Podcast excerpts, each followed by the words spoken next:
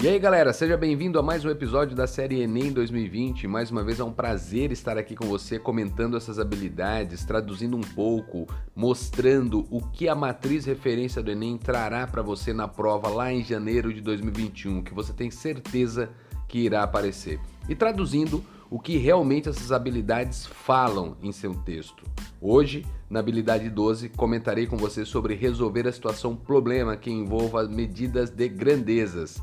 Isso está dentro da competência de área 3, que cita construir noções de grandezas e medidas para a compreensão da realidade e a solução de problemas do cotidiano. Essa habilidade de hoje, desse episódio, é uma habilidade que você perceberá que praticamente ela aparece em todas as questões, na maioria das questões ela está presente, e aí você perceberá isso com os meus comentários.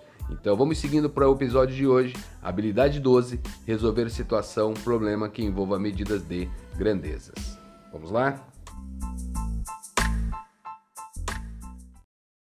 Quando nós entramos nessa habilidade 12 que fala para você sobre medidas de grandezas e trata de resolver situação problema, quando eu comentei que de certa forma em praticamente toda prova isso aparece, é porque ele traz um determinado contexto e quando entra essa medida de grandeza, por exemplo, estamos falando em comprimento, resolvemos já questões e comentamos questões que relacionavam você em jarda, polegada, em pé, situações que envolvem metros, que é o usual para nós trabalhar com a ideia em metros, e os múltiplos e submúltiplos, né? Por exemplo, quilômetros, hectômetros, decâmetros, decímetros, centímetro e milímetro.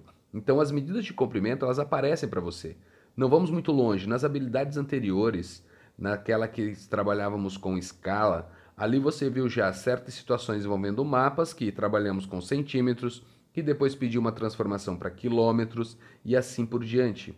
Então, falar em medidas de grandeza, já citamos, por exemplo, essa de comprimento, apareceu já em algumas questões, capacidade, que fala para você trabalhar com litros, ou de repente ele nem pede essa transformação mas já comentei questões com você sobre centímetros cúbicos ser o equivalente a um ml, você tem decímetros cúbicos, que é o equivalente a um litro, um metro cúbico, que são mil litros, e estas conversões, às vezes, elas são necessárias na prova, que não, nada mais é do que uma das habilidades, e neste caso, quando ela é cobrada de você essas medidas de grandeza, ele literalmente deixa você trabalhando com essa parte dos litros, os múltiplos e os submúltiplos, né?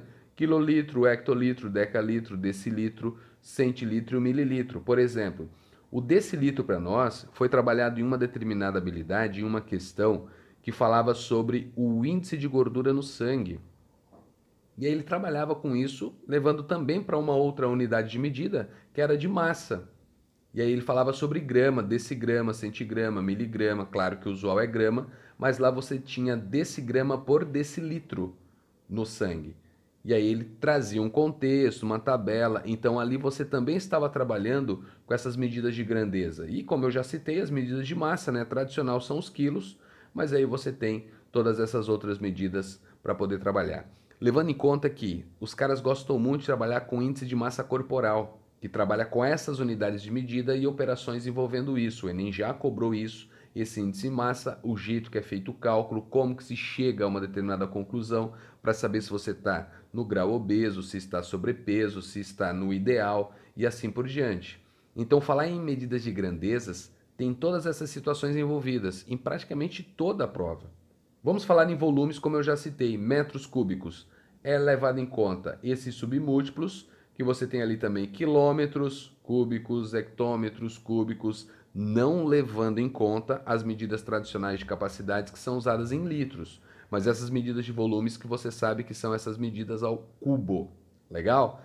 E claro, gente, eu não posso deixar de comentar algo que relaciona o tempo, que é uma grandeza envolvida ali para você. E quando a gente fala nesse tempo, o que, que você precisa levar em conta? Bom, primeiro, as unidades que, você, que eu sei que você já sabe, mas estão lá. Um minuto que corresponde a 60 segundos, uma hora que são 3.600 segundos. Opa, pera lá. Então nós temos tempo, horas, minutos, segundos e tem, claro, os menores, né? Temos ali o que leva você para o décimo de segundo, centésimo de segundo, milésimo de segundo e essas outras situações envolvidas que relacionam o tempo. Um minuto 60 segundos, como eu havia comentado, uma hora são 60 minutos, que leva você para 3.600 segundos, e essas conversões às vezes elas são necessárias e às vezes é isso que ele quer que você faça na questão, trabalhar só com essas unidades. Claro que temos outras que relacionam o tempo. Por exemplo, um dia, 24 horas. Sabemos que isso é aproximado, né? São 23 e alguma coisa.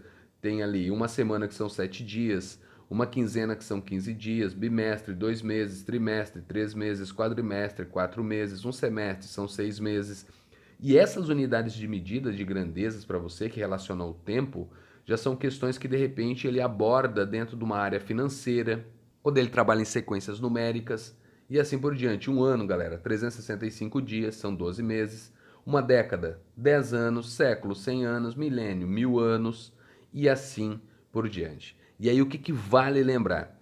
Vale lembrar que em algumas questões eles gostam muito de trabalhar com ano-luz. E quando eu digo para você ano-luz, eu queria que você tomasse um cuidado agora. Queria não, na verdade eu quero que você tome um cuidado. Por quê? Porque normalmente o que acontece com a referência ano-luz, com esta unidade de medida, muitos levam pelo fato de estar falando em ano-luz ser uma medida que relaciona tempo, onde na verdade essa medida ela relaciona distância. O que eu quero que você saiba que cada ano-luz ele corresponde para você a mais ou menos 9,5 trilhões de quilômetros. Então é uma unidade de grandeza que relaciona distância, porque eu estou levando isso para quilômetros. Então você tem isso sendo correspondendo a 9,5 trilhões de quilômetros. Então, se você levar isso em conta, perfeito, você não irá esquecer. Tudo bem? Então é só lembrar desse detalhezinho. E é uma unidade de medida astronômica, legal? E aí, claro, ele relaciona a velocidade da luz, ele traz algum contexto, mas eu quero que você fique bem atento a esta unidade de medida. Bacana?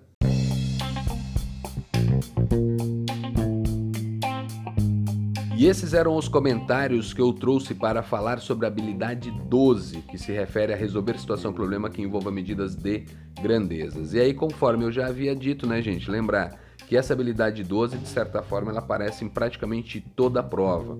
As questões elas trazem para você um determinado contexto, ela traz uma certa ideia da realidade e trazendo essa certa ideia da realidade, você tem uma unidade de medida para trabalhar, uma unidade de grandeza envolvida na questão. Então é só tomar um certo cuidado com o texto, uma breve leitura, uma interpretação e saber se efetivamente você só depende desta unidade de grandeza, desta unidade de medida, ou se você relaciona isso a uma outra situação da matemática, conforme já foi citado nos episódios anteriores e pode ter certeza que continuarei citando nos próximos episódios. Então espero que você tenha curtido. Bom descanso para você, bons estudos e até o nosso próximo episódio. Valeu, galera!